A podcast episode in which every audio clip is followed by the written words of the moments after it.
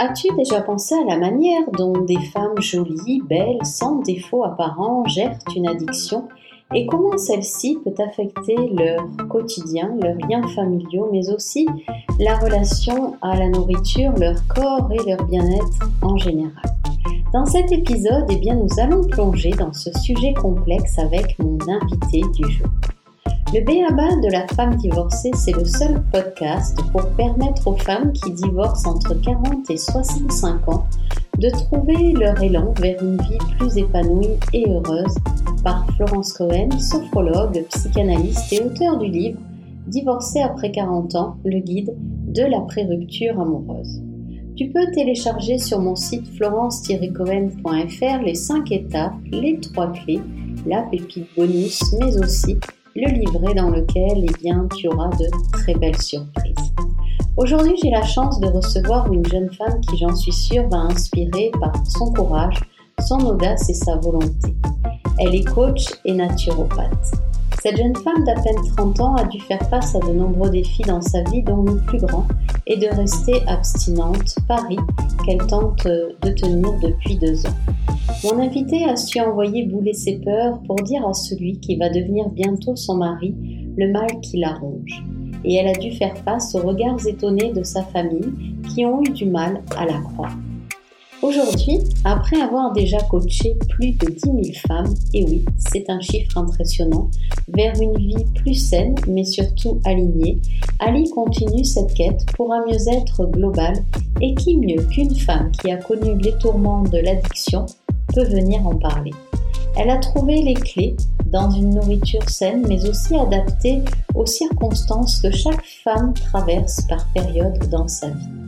Elle vient te partager son combat, ses pistes, son savoir et tu peux d'ores et déjà retrouver toute son actualité sur son site alibrags.com. Très belle écoute à toi. Aujourd'hui, je reçois Ali Braggs, de son vrai nom Alicia Bragali, naturopathe, coach de vie et entrepreneur très, très, très active. Elle a à son actif pas moins de trois sociétés. Elle anime des retraites de gym dans la jungle des Caraïbes pour faire vivre aux femmes une immersion leur permettant de se déconnecter de leur stress du quotidien. Ali est une ancienne compétitrice de fitness, pas loin de quatre années de compétition, une première place au régional en 2015, ce qui lui permettra de se rendre au championnat du Canada. Pendant dix ans, elle engrange son savoir transmettre en allant à l'université. Elle passe par la kinésiologie, la psychologie et des formations privées. À à peine 30 ans, ce parcours fait rêver. Elle est heureuse en couple, exerce un métier qui la passionne, possède une maison dans un endroit paradisiaque, mais comme elle le dit dans un de ses derniers postes, ces années où elle ne mangeait rien durant la semaine prenant des lignes de coke et des amphétamines le week-end, suivi d'une période de gavage appelée hyperphagie, on n'en guérit jamais à 100%, et elle ne fait que vivre avec. Elle fut toxicomane et a grandi au milieu d'un cercle où la mauvaise hygiène de vie l'a entraînée dans les bas-fonds entre 12 et 25 ans. Aujourd'hui, pour Ali, tout passe par son corps et elle a déjà aidé des milliers de femmes addictives à toutes sortes d'addictions, à trouver un poids de forme, à se surpasser et à défier leurs croyances limitantes en leur donnant les clés pour une santé physique et mentale optimum. Ali s'entoure d'alliés, de personnes compétentes pour que ces femmes croquent à pleines dents leur vie en version illimitée. Tu peux retrouver toutes les infos sur Ali en allant sur son site alibrags.com, A-L-I-E B-R-A-G-Z et tu peux aussi écouter ses épisodes de podcast sur sa chaîne L'ABC de la perte de poids, A comme Ali, B comme Braggs et C pour les 3 C. J'ai trouvé ça euh, assez culotté. Je me demandais d'ailleurs comment tu avais trouvé ça. J'ai trouvé ça juste génial. Bonjour Ali, merci de me faire euh, l'honneur d'être avec moi pour euh, cette entrevue. Si tu veux bien, bah, je vais te laisser compléter. On va y aller au feeling. Euh, et puis, si j'ai une question qui me vient, bah, je vais te la poser. Donc, euh, je te laisse la parole. Bonjour Florence. Euh, premièrement, je te remercie énormément de ton intérêt et de m'avoir invité aujourd'hui à ce podcast. C'est une merveilleuse et très belle présentation là que tu me fais. Donc, je me sens très choyée. Donc, vous avez, vous avez tout dit en fait. Hein? Je suis Ali, Ali Braggs, naturopathe et coach de vie. Et euh, je suis euh, une grande passionnée. J'ai une mission à cœur, un ikigai, si on pourrait dire, euh, une passion d'aider les femmes à devenir la meilleure version d'elles-mêmes et à prendre soin surtout de leur santé physique et mentale. Je crois sincèrement que quand le corps et l'esprit ne fait qu'un, c'est là qu'on peut réaliser tous nos rêves. Donc, c'est mon objectif de vie. Ben, c'est vraiment génial, surtout que ben, je pense que tu vas nous parler de cette période où ton corps et ton esprit ne faisaient pas qu'un où euh, ça a été euh, difficile euh, pour toi, même très difficile. Et puis, ben, on va élaborer tout au long de cette entrevue ben, ce parcours que tu as eu le courage de faire quelque part, parce que ben, ça demande du courage de sortir d'un endroit où l'on est, où c'est compliqué. Et donc, je pense que les personnes qui vont nous écouter ben, pourront trouver euh, quelque chose pour se reconnaître ou déjà auquel se raccrocher, parce que c'est aussi bien de savoir que même s'il y a des moments difficiles euh, dans la vie, euh, surtout très jeune, parce que tu étais jeune, eh bien on peut malgré tout arriver à surmonter. Alors, cette période que tu définis où tu as vécu ben, avec cette mauvaise hygiène de vie entre 12 et 25 ans, elle débute avant ou c'est vraiment là où toi, tu as commencé à prendre conscience euh, que tu étais dans une hygiène qui ne te convenait pas? La conscience de soi, elle a été longue à, avoir, en fait, à percevoir. Euh, j'ai commencé à consommer euh, de la marijuana banalement à l'âge de 12 ans. Puis ça est vite déboulé vers la drogue un peu plus dure, l'amphétamine, la cocaïne, la kétamine. j'ai tout essayé dans l'adolescence, à part bien sûr me piquer. Ça, je veux le préciser. Je me suis pas rendue là. Euh, mais la drogue était quelque chose de très commun pour moi euh, et mes amis. Euh, j'ai pas, j'aime le dire, j'ai pas grandi dans un environnement, dans une famille malsaine. Mes parents étaient généralement des bons parents. Ils faisaient de leur mieux. Mais j'étais la plus jeune de ma famille et je crois que j'avais un, un, cri à l'aide, peut-être. j'étais en manque d'attention, j'étais à la recherche de sensations fortes. C'était pourquoi que j'étais partie à essayer de la drogue et avoir du plaisir. Par contre, au fil du temps, on se rend compte que ça devient dans son quotidien, ça devient une habitude, ça devient une addiction. Et on se rend compte que ce n'est plus seulement festif, mais que ça devient un besoin. Euh, donc, c'est ça assez vite déboulé, en fait, que c'était que les week-ends. Et par la suite, c'était aussi la semaine, c'était pendant les cours aussi. Et euh, ça a été devenu mon mode de vie. Consommer de la drogue, euh, autant. C'était beaucoup les stimulants qui a été pour moi mon addiction parce que je, avec les stimulants, au moins, j'étais en contrôle et j'étais, selon moi, plus intelligente, plus réveillée. Euh, donc, c'est ça que j'aimais beaucoup. Euh, puis, j'aime le dire, j'ai eu comme un éveil à l'âge de 18 ans. Euh, à l'âge de 18 ans, je n'habitais plus chez mes parents. J'étais une petite punk. J'avais des dreads roses. Euh, je faisais pas grand-chose de ma vie et c'est mon frère, en fait, bodybuilder, qui m'a invité à aller s'entraîner dans son gym. Donc, il m'a dit, Hey, ma soeur, est-ce que tu veux venir t'entraîner avec moi dans mon gym? Et j'ai dit oui, OK. Donc, euh, je suis à la rigolade, toujours de le dire, mais la première fois que je suis allée m'entraîner, j'ai fait une ligne de coke avant d'y aller. et euh, ça a été un gros défi pour moi. Et mais par contre, j'ai aimé ça. J'ai aimé le fait de pouvoir forcer, euh, pouvoir m'améliorer, pouvoir mettre des poids plus lourds, travailler des techniques. J'avais un bon professeur avec moi, donc j'ai eu cette chance. Et euh, après le premier entraînement, j'ai dit, hey, je reviens demain. Donc, je suis allée le lundi, je suis allée le mardi, je suis allée le mercredi et je suis allée toute la semaine. Et euh, on dirait que c'est là qu'à partir de ce moment-là, j'ai une nouvelle identité qui s'est forgée. J'aime le dire, on est ce que l'on répète. Donc, je me suis rendu compte que c'était quelque chose que j'aimais. Et après trois mois seulement, en fait, mon frère, quand il m'a vu euh, aller aussi souvent au gym, il m'a dit, est-ce que tu veux faire une compétition de fitness? Euh, donc moi je trouvais ça très drôle parce que j'étais encore une petite toxico, une petite rebelle. Et j'ai dit, tu sais quoi, ok, on, on le fait. Donc après trois mois seulement d'entraînement, je me suis retrouvée sur le stage euh, en bikini euh, avec des dreads. puis j'ai fini cinquième place. Donc, ça a été pour moi euh, un éveil euh, très particulier parce que je me souviens, j'étais sur le stage et je me suis sentie tellement bien, j'ai tellement ressenti des sensations fortes que je me suis dit, je peux ressentir ces choses-là naturellement. Je n'ai pas besoin de, de drogue, je n'ai pas besoin de stimulants, euh, je n'ai pas besoin de rien d'autre que moi et ma discipline pour me sentir comme ça. Donc, c'est là que la passion, elle, elle, elle s'est allumée.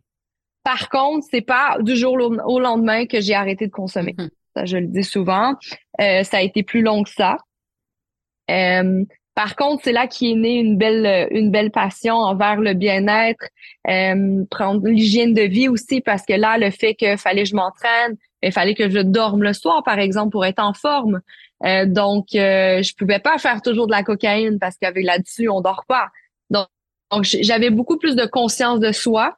Euh, ça m'a beaucoup ouvert les horizons, ouvert l'esprit sur le comportement que j'avais je me suis rendu compte que le comportement que j'ai développé dans les dernières années n'était pas normal. C'était pas normal que je consommais autant, que j'avais autant besoin de ma dose, que je pensais toujours à faire le party. Euh, donc, c'est, ça m'a beaucoup ouvert les yeux, en fait, cette, cette partie-là de ma vie. Par contre, malheureusement, heureusement, je sais pas comment on peut le voir, mais les compétitions de fitness m'ont euh, m'ont pas aidé dans ma consommation parce que premièrement, euh, j'ai développé des troubles alimentaires à cause de ça puisque je cherchais toujours le corps parfait.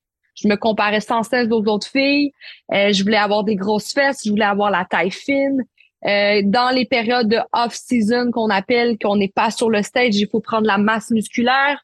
Donc, il fallait que je prenne du poids. Ça me plaisait pas encore une fois, je voulais toujours retrouver le, physique parfait euh, de stage qu'on appelle. Euh, donc, c'était un, gros combat mental qui m'a causé des troubles alimentaires. Et c'est ce qui faisait que je consommais plus de stimulants, plus d'amphétamine, parce que l'amphétamine et euh, les stimulants coupent la faim. Mm-hmm. Donc, pour moi, c'était logique de me dire, ben, j'ai juste à en faire toujours, comme ça, je mangerai pas, je vais aller au gym. J'étais en, en surentraînement. Euh, ce qui faisait que mon hygiène de vie n'était pas mieux au final dans cette période-là.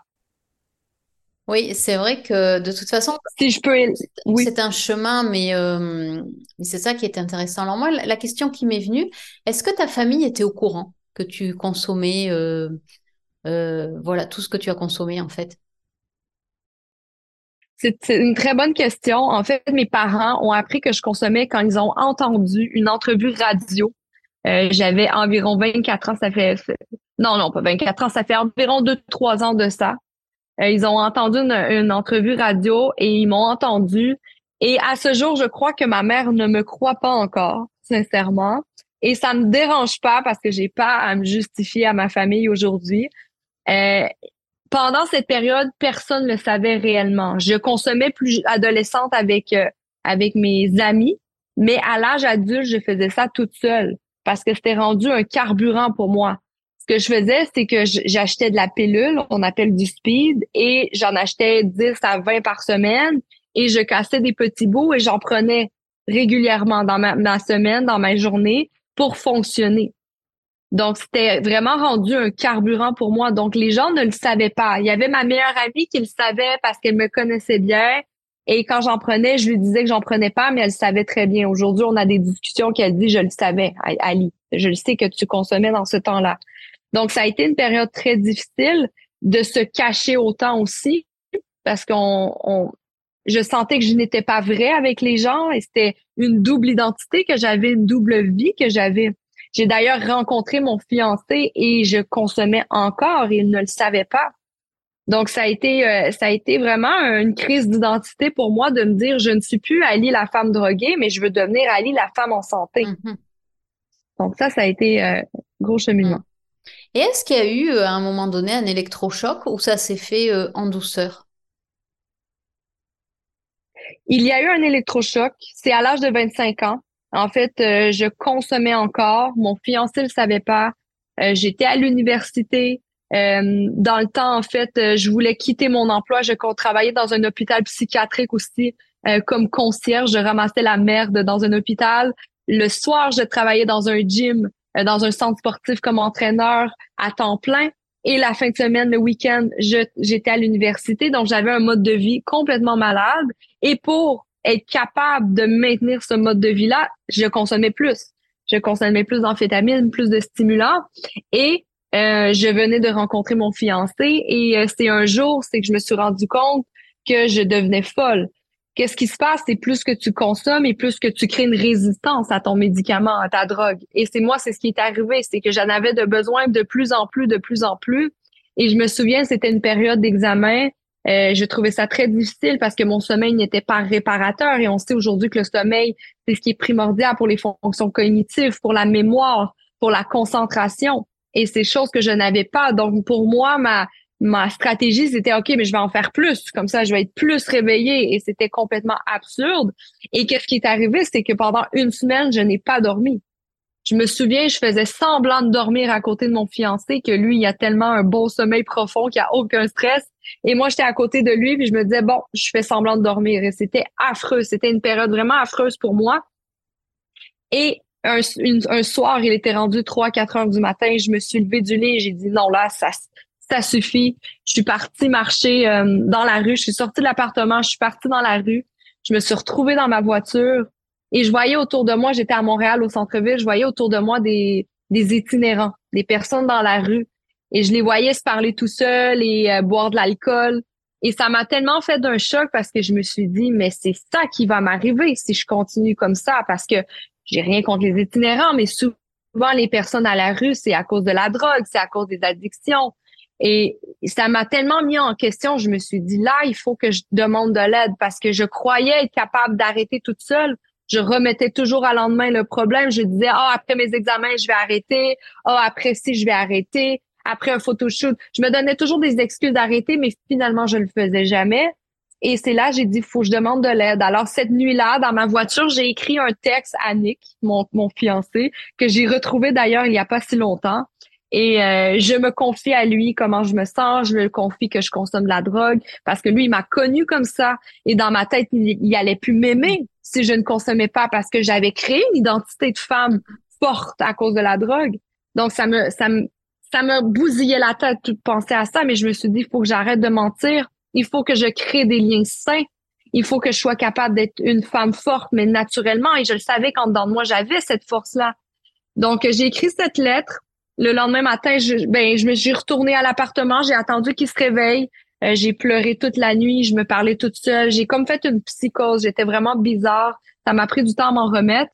Je lui ai remis cette lettre et j'ai dit demain, je m'en vais euh, à la maison Jean Lapointe, en fait, c'est un centre de désintox. J'ai dit, je m'en vais m'inscrire là, je vais demander de l'aide.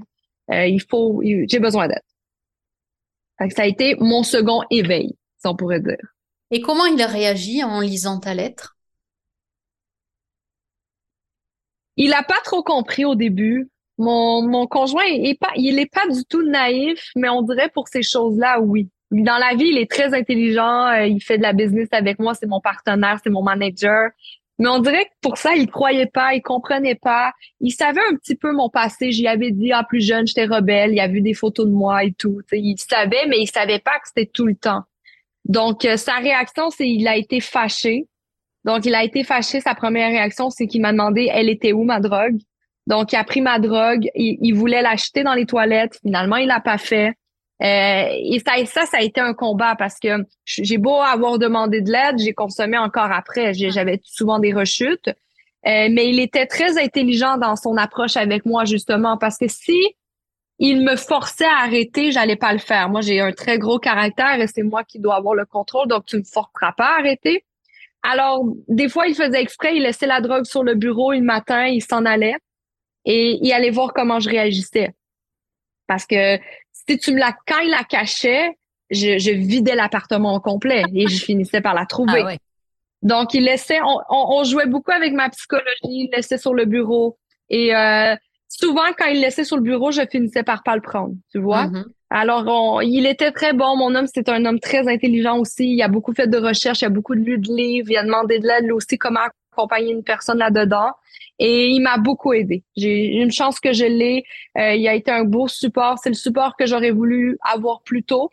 Euh, mais je crois que dans la vie, rien n'arrive pour rien. Les étoiles finissent par se, se placer en ordre et, euh, c'est ce qui a fait que il y a eu beaucoup de frustration au début, mais finalement de la compréhension et il a voulu vraiment m'aider. Ah, c'est tellement beau d'entendre ça, euh, puis qu'il s'y intéresse et puis que lui-même se fasse aider. Euh, euh, waouh, c'est, c'est, j'ai des frissons, écoute, parce que c'est, c'est vraiment voilà très très beau. Donc maintenant, ça fait combien de temps que vous êtes ensemble? Vous êtes mariés ou toujours en ça fait ça fait six ans qu'on est ensemble. Euh, on est fiancés et on va se marier à la fin du mois, oh! dans quelques semaines. Ah, c'est génial ça. Oui. Tu mettras les photos. oui, certainement. Alors, euh, il y a eu des rechutes. Euh, là, à l'heure d'aujourd'hui, tu en es où avec ça pour toi? Est-ce que c'est OK? Est-ce que c'est réglé? Est-ce que c'est pas réglé? Est-ce que c'est sensible? Est-ce que bah, toutes les questions qu'on peut se poser quand on est addict à quelque chose en fait? Oui. C'est une très bonne question. Ça fait plus de deux ans aujourd'hui que je suis 100% sobre. Je consomme encore de l'alcool parce que c'est une question qu'on me demande tout le temps. Aujourd'hui, je suis capable de prendre de l'alcool parce que c'était beaucoup ça le problème. Des fois, j'avais arrêté pendant un an, je buvais un verre, j'étais avec des gens qui consommaient et c'est là que je rechutais. J'ai jamais rechuté par contre comme ce jour-là à 25 ans. Euh, donc pour moi, ça fait comme cinq ans. Je pourrais dire cinq ans, mais il y a eu une ou deux rechutes depuis ce temps-là. Alors deux ans 100% et plus. Euh, c'est encore sensible, je, je, pourrais croire. Je pourrais croire que non, mais je crois que c'est encore sensible. Il y a des gens que j'évite encore. Euh, exemple, on va m'inviter dans une soirée parce qu'on se rend compte, puis c'est ça, mon, je dis que mon copain est, naïf parce que il pense que personne en fait, mais finalement tout le monde en fait. Dans notre génération à nous, tout le monde a souvent dans les fêtes, dans les soirées, dans les événements importants, les gens ils consomment de la cocaïne. Mm-hmm. Et ça, j'ai pu le remarquer avec l'expérience. Donc, il y a beaucoup euh, d'endroits maintenant que je vais faire attention, que je vais aller, mais je vais pas finir la soirée avec ces gens-là parce que je vais le savoir. Et eux, ils font pas exprès. Eux, s'ils vivent avec ça, c'est parfait pour eux, mais moi, je ne peux pas être en présence de drogue. Euh, si j'en verrais aujourd'hui, d'après moi, je serais bien parce que j'ai mon, j'ai des gens forts à côté de moi qui m'aident. Je suis une femme forte aussi, mais on le dit, hein, on, ne guérit jamais à 100%, on apprend à vivre avec. Donc, j'aime mieux éviter le plus pour cent euh, les gens qui en prennent, par exemple. C'est un peu comme les gâteaux au chocolat. Je suis pas une femme qui en mange, mais si ça, c'est toujours ça traîne sur le bord du comptoir, des fois, je vais me sentir faible et peut-être je vais en prendre. Donc, j'aime mieux pas acheter de gâteau au chocolat, comme ça, je sais que j'en mange pas. C'est un, c'est un, une comparaison très banale, mais c'est un peu comme ça que je vois. Je fais pas exprès d'être en présence de ces, ces substances-là. Alors, on va juste revenir sur quelque chose pour pas que les gens euh, s'en mêlent les pinceaux. Tu as parlé de consommation d'alcool. Euh, voilà, tu, tu peux euh, juste voilà dire comment tu bois, qu'est-ce que tu bois pour enfin si les gens s'imaginent que peut-être tu es devenu alcoolo, peut-être pas, tu vois. Donc 100%. en fait, euh, c'est parce qu'on on me demande souvent, OK, mais tu bois plus d'alcool? Et oui, je vais prendre un verre dans une soirée. Si j'ai envie de boire un verre, je vais en boire un. Par contre, je dis pas qu'avant j'étais alcoolique, mais moi, à l'âge de 12 ans, je buvais énormément d'alcool. Uh-huh. Nous, c'était comme ça qu'on faisait nos soirées. Donc, j'avais un trouble aussi avec l'alcool plus jeune. Mais aujourd'hui, 100% non. Je n'ai aucun trouble avec l'alcool. Si tu m'invites chez moi, chez toi, et tu me fais un bon espresso martini, je vais en prendre un. Par contre, ce n'est pas quelque chose qui fait partie de mon quotidien. Euh, je, ne, je ne bois pas d'alcool quotidiennement. OK. Alors, c'est bien de le préciser. oui, c'est bien. je m'en suis doutée, mais bon, après, tu sais, euh, moi, j'aime bien euh, mettre les choses là, là où elles sont.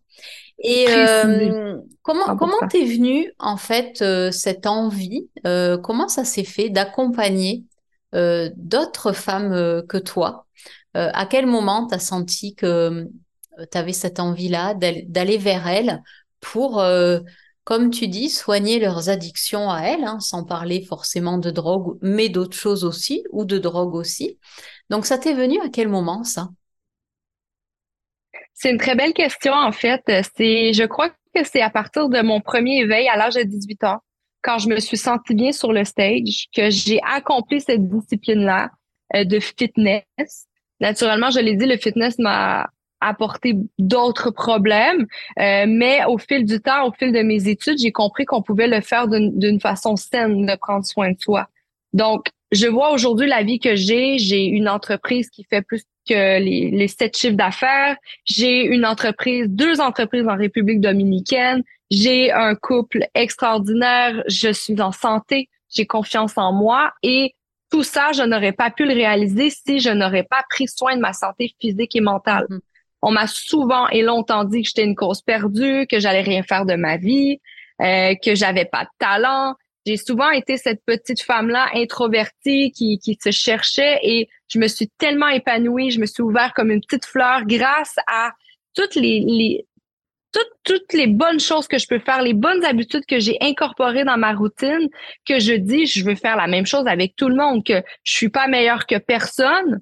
C'est juste que j'ai su la recette. Alors, j'ai envie de donner cette recette-là à toutes les femmes qui souhaitent l'écouter. Et c'est ce que je fais aujourd'hui et j'ai tellement de témoignages de moi et mon équipe euh, pour moi et mon équipe, pardon, euh, comment on les a aidés, comment euh, grâce à nous, euh, aujourd'hui, elle se sent bien, elle a confiance en elle, elle a divorcé d'un mari qu'elle n'aimait pas et qu'elle se rend compte qu'elle vaut mieux que ça, euh, qu'elle a changé de carrière, qu'elle a perdu les kilos en trop, qu'aujourd'hui elle a plus d'addiction, elle a plus de problèmes d'anxiété, qu'elle a, arrêté les antidépresseurs. Il y en a tellement de femmes qui nous écrivent ça et c'est cette recette-là que je veux partager à tout le monde. C'est cette mission-là. Hmm. Alors, tu, tu disais, euh, tu dis souvent prendre soin voilà, de sa santé physique et de sa santé mentale. Comment toi, euh, hormis peut-être le fitness, tu as commencé à prendre ben, soin de ton hygiène alimentaire, de ta santé physique et de ta santé mentale? Est-ce que euh, tu as fait appel aussi euh, à des personnes compétentes dans ce domaine ou tu y es arrivé seul ou tu as découvert des outils? Quelles sont tes recettes à toi en fait?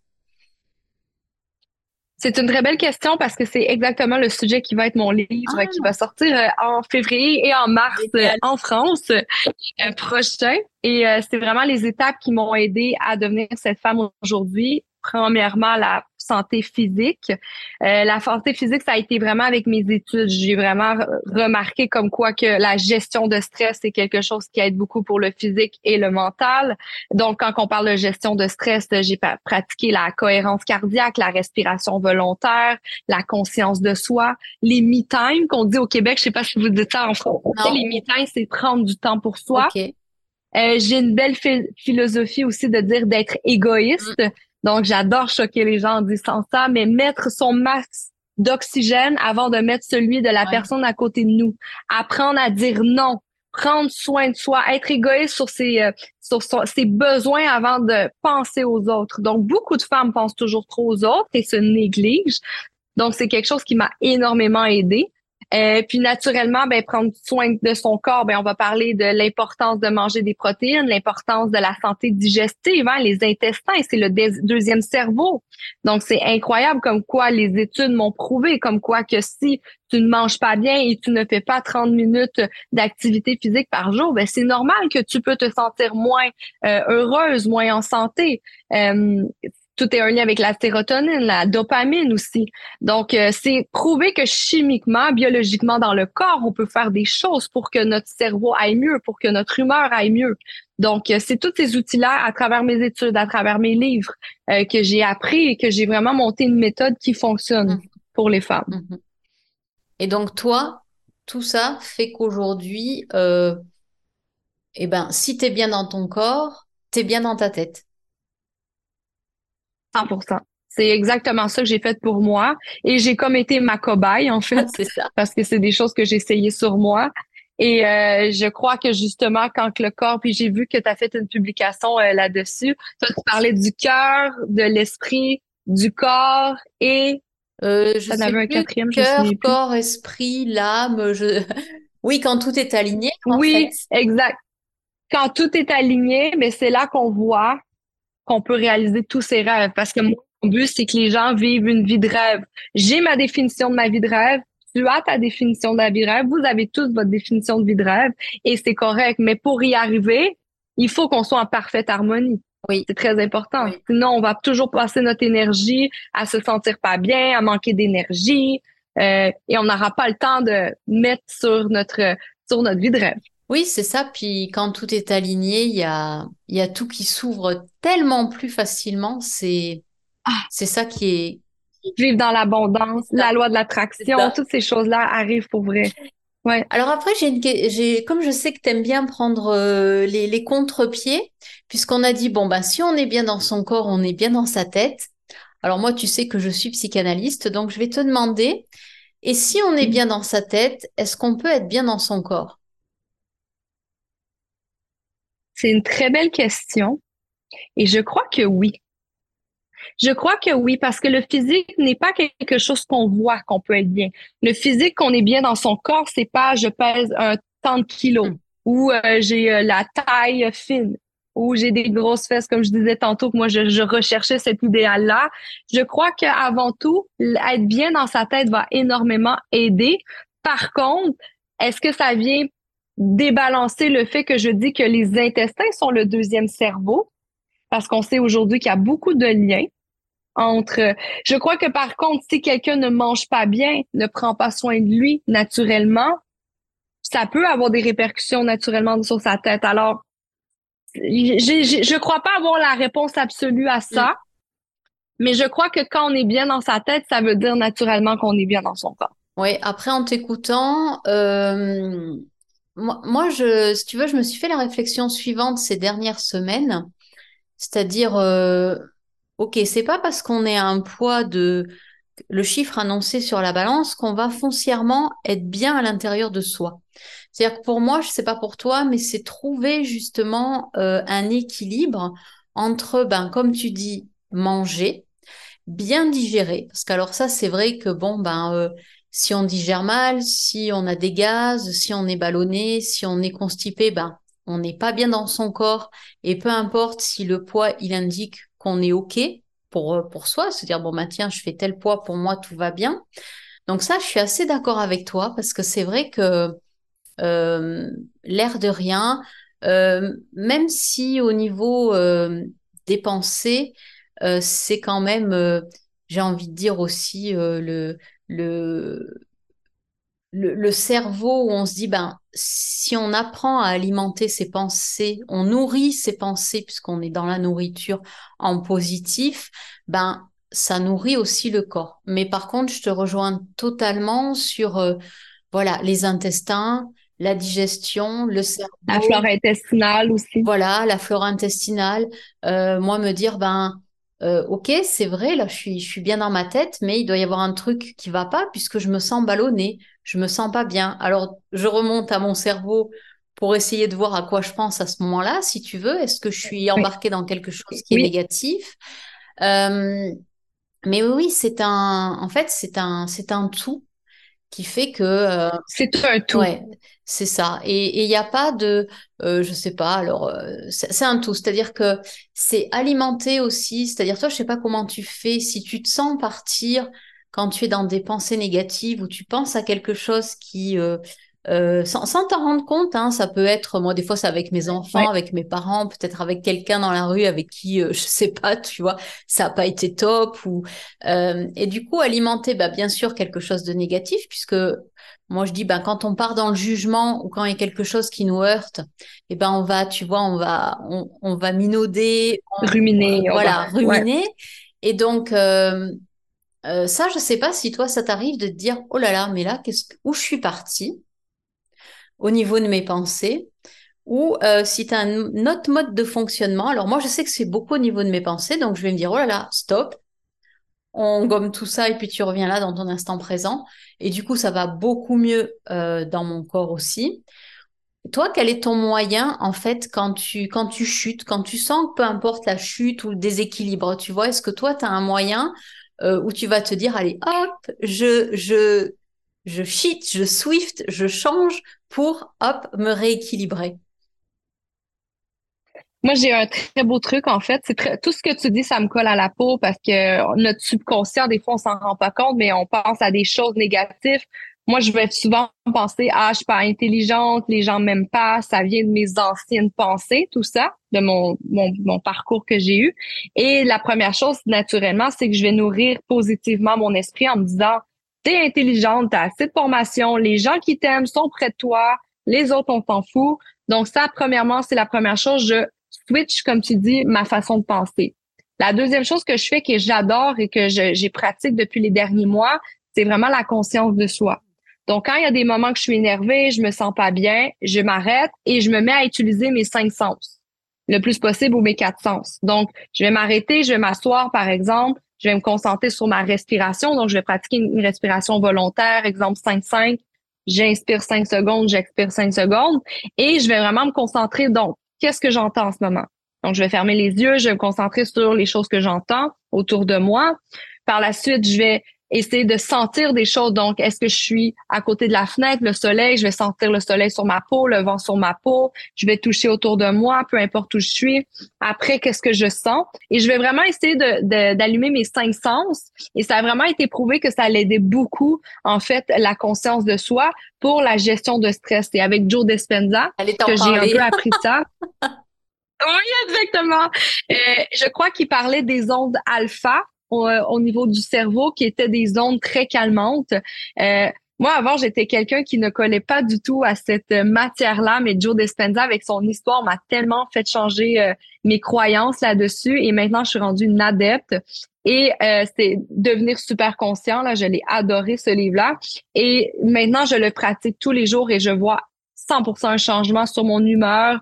Euh, exemple, je vais une mauvaise humeur après mon, mon conjoint, mon fiancé, je vais le, je vais je vais dire l'envoyer chier, mais je l'envoie pas chier, là. Euh, je vais lui dire un commentaire sur la vaisselle et je vais être comme de mauvaise humeur, mais je vais vraiment, vraiment me reconcentrer sur toi. Est-ce que je suis vraiment fâchée pour la vaisselle ou il y a d'autres choses autour de moi qui fait en sorte que je suis comme ça? Donc, juste la conscience de soi, c'est incroyable comment ça a changé euh, mon identité, ma, ma perception, mes croyances envers moi aussi. Oui, oui, puis revenir, euh, bah, j'allais l'aborder de toute façon les, les, travaux de Joe Dispenza. Alors moi, j'ai pas pris ses ah, livres, oh. mais j'ai regardé beaucoup de, de vidéos et je me suis dit, je crois que la prochaine fois qu'il vient en France, mais euh, j'y vais. Mais euh, voilà, justement, lui passe voilà par des méditations par le corps où il dit que justement, on peut reprogrammer son cerveau euh, par rapport à, en passant notamment par le corps et en changeant aussi ses pensées. C'est-à-dire que ce qui est assez hallucinant, c'est qu'il dit qu'on a voilà entre 60 à 70 000 pensées par jour et que 90% de ces pensées, on a les mêmes le lendemain. Donc, si c'est négatif, tu t'imagines en fait les, les comment on peut construire un futur ben, négatif si on switche pas sur ça? Et, euh, et lui, je crois, te ben, rejoint, c'est-à-dire qu'il passe aussi par le corps pour changer au niveau du mental. Mais euh, voilà, moi, je fais quand je médite euh, et que je fais des méditations de, de Joey Dispenza, ça a été moi une révélation cette année, je crois.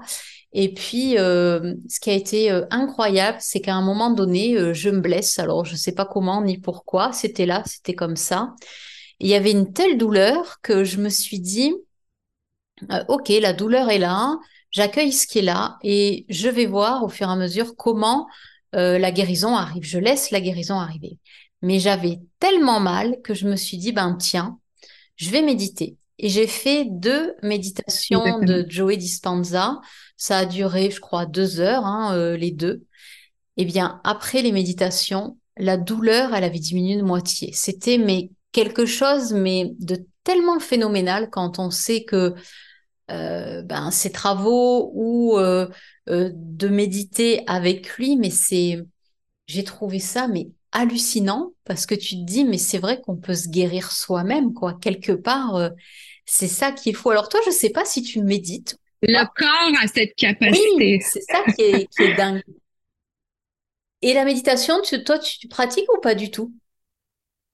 En fait, c'est quelque chose que je veux débuter. La première phase de, phase de, méditation qu'on pourrait dire, c'est la conscience de soi. C'est la plus facile d'utiliser ces cinq sens.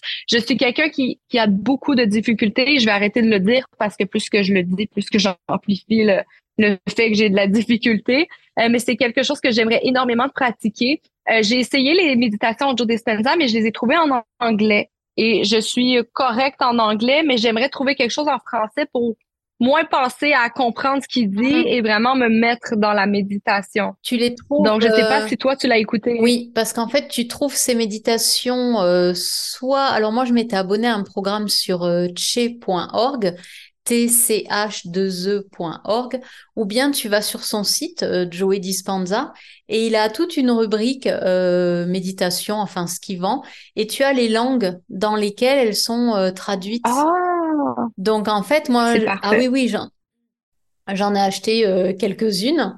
Et puis euh, sur Che, j'aime bien écouter euh, ben, celle où il y, a la, la, la traduction, mais on entend quand même la voix de Joey Dispenza à l'arrière parce qu'il a une voix qui est quand même très profonde, Oui, tu vois, très vraiment. tu sens que oh là, là, c'est pas du tout la même chose en fait de l'écouter lui.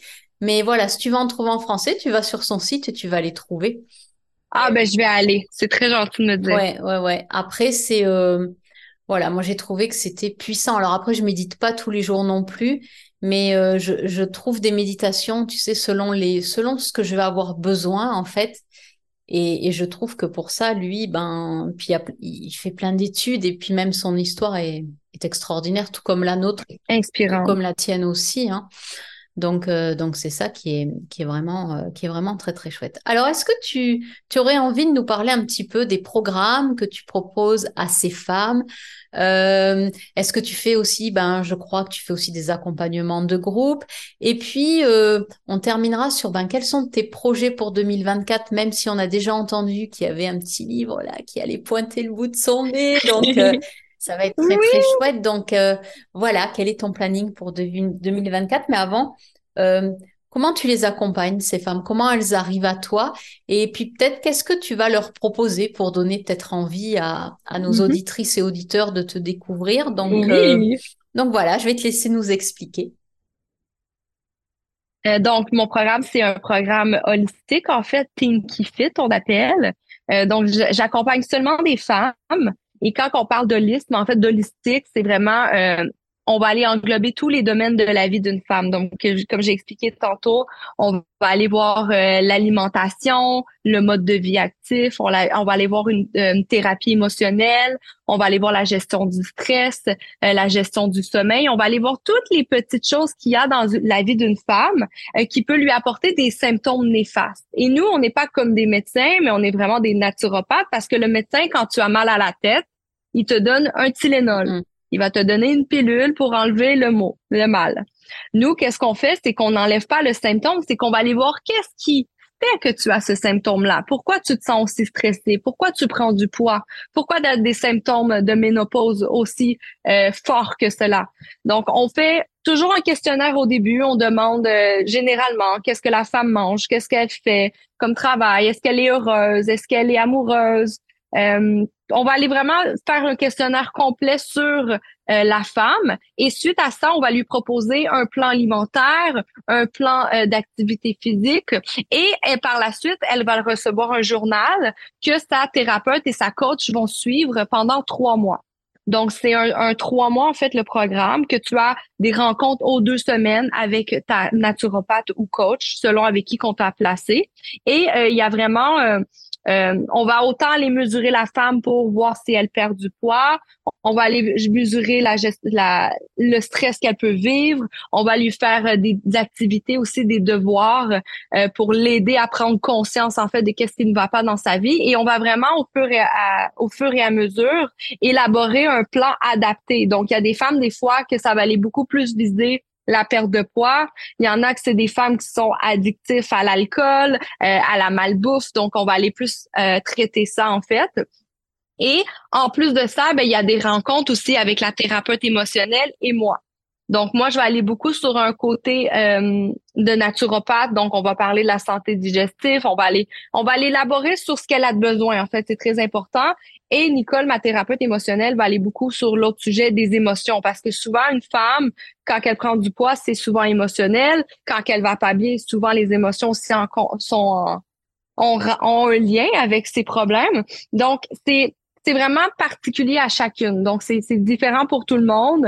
Euh, mais l'objectif à ça, c'est que la, femme se sente en santé. Elle sent que son corps et son esprit ne font qu'un pour qu'elle puisse par la suite vivre de son plein potentiel, comme on peut dire, que comme moi, c'est ce qui m'est arrivé il y a plusieurs années. Bah écoute, euh, c'est chouette. Alors, euh, tu vas nous parler pour, bah, pour 2024, peut-être ce qui va prendre forme, ce que tu vas peut-être aussi arranger. Et on va revenir sur aussi l'ABC de la perte de poids, puisque tu as trouvé, j'ai trouvé ça génial, A comme Ali, B comme Brax et C ben, pour les trois C que tu vas nous expliquer quels sont, quels sont ces trois C. Mais quand je t'ai écouté dans ton épisode de podcast, j'ai dit, ouais, mais c'est génial, ça d'avoir trouvé ça, l'ABC de la perte de poids avec euh, son nom, son prénom et les trois C. Donc, euh, donc, je te laisse continuer avec ça. Euh, donc, qu'est-ce qu'on peut voir Ali Braggs pour l'année prochaine? En fait, j'ai mon premier livre, mon premier best-seller que je dis parce que j'ai beaucoup de préventes déjà, qui va sortir au Québec et au Canada et en France aussi. Donc, en France, je pense que ça va être en mars. Euh, donc, euh, c'est un livre en fait qui explique les étapes. Au début du livre avant mon histoire parce que naturellement, j'aime dire de où que je viens, euh, de où que je viens, de ce que je suis aujourd'hui en ce moment. Et par la suite, je vais élaborer sur les étapes de ma vie qui a fait en sorte qu'aujourd'hui, je suis autant une femme forte, une femme inspirante, une femme en santé et heureuse. C'est ce qui est très important. Donc, je vais vraiment donner tous les conseils, je dis tous mes secrets, tout mon savoir en fait dans ce livre-là pour euh, un guide, un pas gratuit, mais un guide très simple pour les gens qui le lisent, afin qu'ils puissent avoir, un, eux, un développement personnel, des conseils sur la santé et que ça soit très facile à appliquer euh, dans leur vie. Donc, ça va s'appeler, je peux le dire, euh, le, titre est nouveau, là, mais c'est C'est toi la bosse de ta vie. Donc, ça va être ça le, titre du livre. C'est chouette ça. Et, et Bragali, c'est c'est quoi comme origine? T'as pas des origines italiennes? Moi, ça me fait penser à ah, et, et, et, là, comme tu parles de bottes dans ton titre, du coup, ça m'a fait penser à l'Italie. Je me suis dit, tiens, je vais lui poser la question. Euh, oui, en fait, euh, c'est le côté de mon grand-papa, mon grand-père qui sont euh, italiens. D'accord. Donc, j'ai de la famille en Italie. Non, je l'ai dit tout à l'heure, je suis marseillaise aussi. Je suis née à Marseille, mais je suis la québécoise de ma famille puisque j'ai immigré au Québec à l'âge de un an. Donc, vous m'écoutez en ce moment, j'ai vraiment l'accent québécois, mais toute ma famille sont des Français, en fait. C'est ça qui est chouette, c'est que on démarre l'entrevue et puis tu découvres euh, que Ali, elle est française et puis Bragali, je me suis dit tiens, ça me fait penser à l'Italie. Moi aussi, j'ai des racines italiennes, donc euh, c'est donc c'est c'est vraiment très chouette. Donc bah écoute, oui, je crois d'ailleurs que tu prévois peut-être de venir en France, pourquoi pas en 2024. Après, euh, je crois d'ailleurs aussi qu'il y a, il faudrait que tu regardes, il y a un salon du livre euh, à Paris. À Paris? Ouais. Oui, je risque d'y être. Je vais pas le dire, mais je risque d'y être. Parce que je crois que vous êtes quelques Canadiennes à venir à Paris. Euh... Oui, euh, exactement. Voilà. Donc, euh, je crois que je vais venir à Paris à ce moment-là aussi. Comme ça, bah, je verrai oh, Canadiennes. J'aimerais beaucoup. voilà. Oui, ah j'aimerais beaucoup te rencontrer. Ah ouais, ouais, ça va être, euh, ça va être un chouette moment. Et donc, ce mariage qui arrive bientôt, un livre qui sort, donc de très, de très, très belles choses en vue. Euh, et puis avant de, avant de finir, ben écoute, euh, moi je vais te laisser euh, le mot de la fin et puis en te, voilà, en te remerciant ben, d'avoir accepté cette invitation. Moi, j'ai été ravie de, de t'avoir là pendant ce laps de temps, de te découvrir et puis de, de faire découvrir ben, aux personnes qui vont nous écouter ta personnalité. Je, ben, je tiens à te remercier énormément de, de cet accueil. J'ai toujours chaud au cœur de voir euh, des femmes qui s'intéressent à d'autres femmes. Je trouve qu'on est, euh, il faut, il faut s'aider entre nous. Et mon but, en fait, c'est vraiment d'aider les, les femmes aussi à devenir la meilleure version d'elles-mêmes, à avoir confiance en elles et surtout d'être en santé. Tout le monde mérite, en fait, de se sentir comme je peux me sentir tous les jours aujourd'hui. Je trouve que c'est un cadeau de pouvoir vivre sur cette terre. Donc, faisons-le euh, d'une bonne façon et soyons heureuses. Je trouve que c'est la seule chose qu'une femme mérite euh, de vivre tout le jour. Et euh, puis c'est ça, vous pouvez me rejoindre sur mes réseaux sociaux avec coach Ali Braggs sur mon podcast ABC de la perte de poids. Et on va on va se revoir. Oui, on va se revoir. Je mettrai je mettrai tous les liens de toute façon dans dans le descriptif de l'entrevue. merci beaucoup Ali. Oui, au plaisir franchement de de te voir en vrai ou ben en visio, mais peu importe. Merci, un énorme merci à toi d'avoir partagé ce moment. Si tu as aimé cette entrevue, n'hésite pas à la commenter ou à liker ou à t'abonner encore à la chaîne de podcast Le Béaba de la femme divorcée. Tu peux retrouver toutes les infos sur Ali sur son site alibrags.com, a l i e b r a g et tu peux aussi télécharger ton cadeau gratuit sur mon site florence-cohen.fr. Je te dis à très vite pour un nouvel épisode.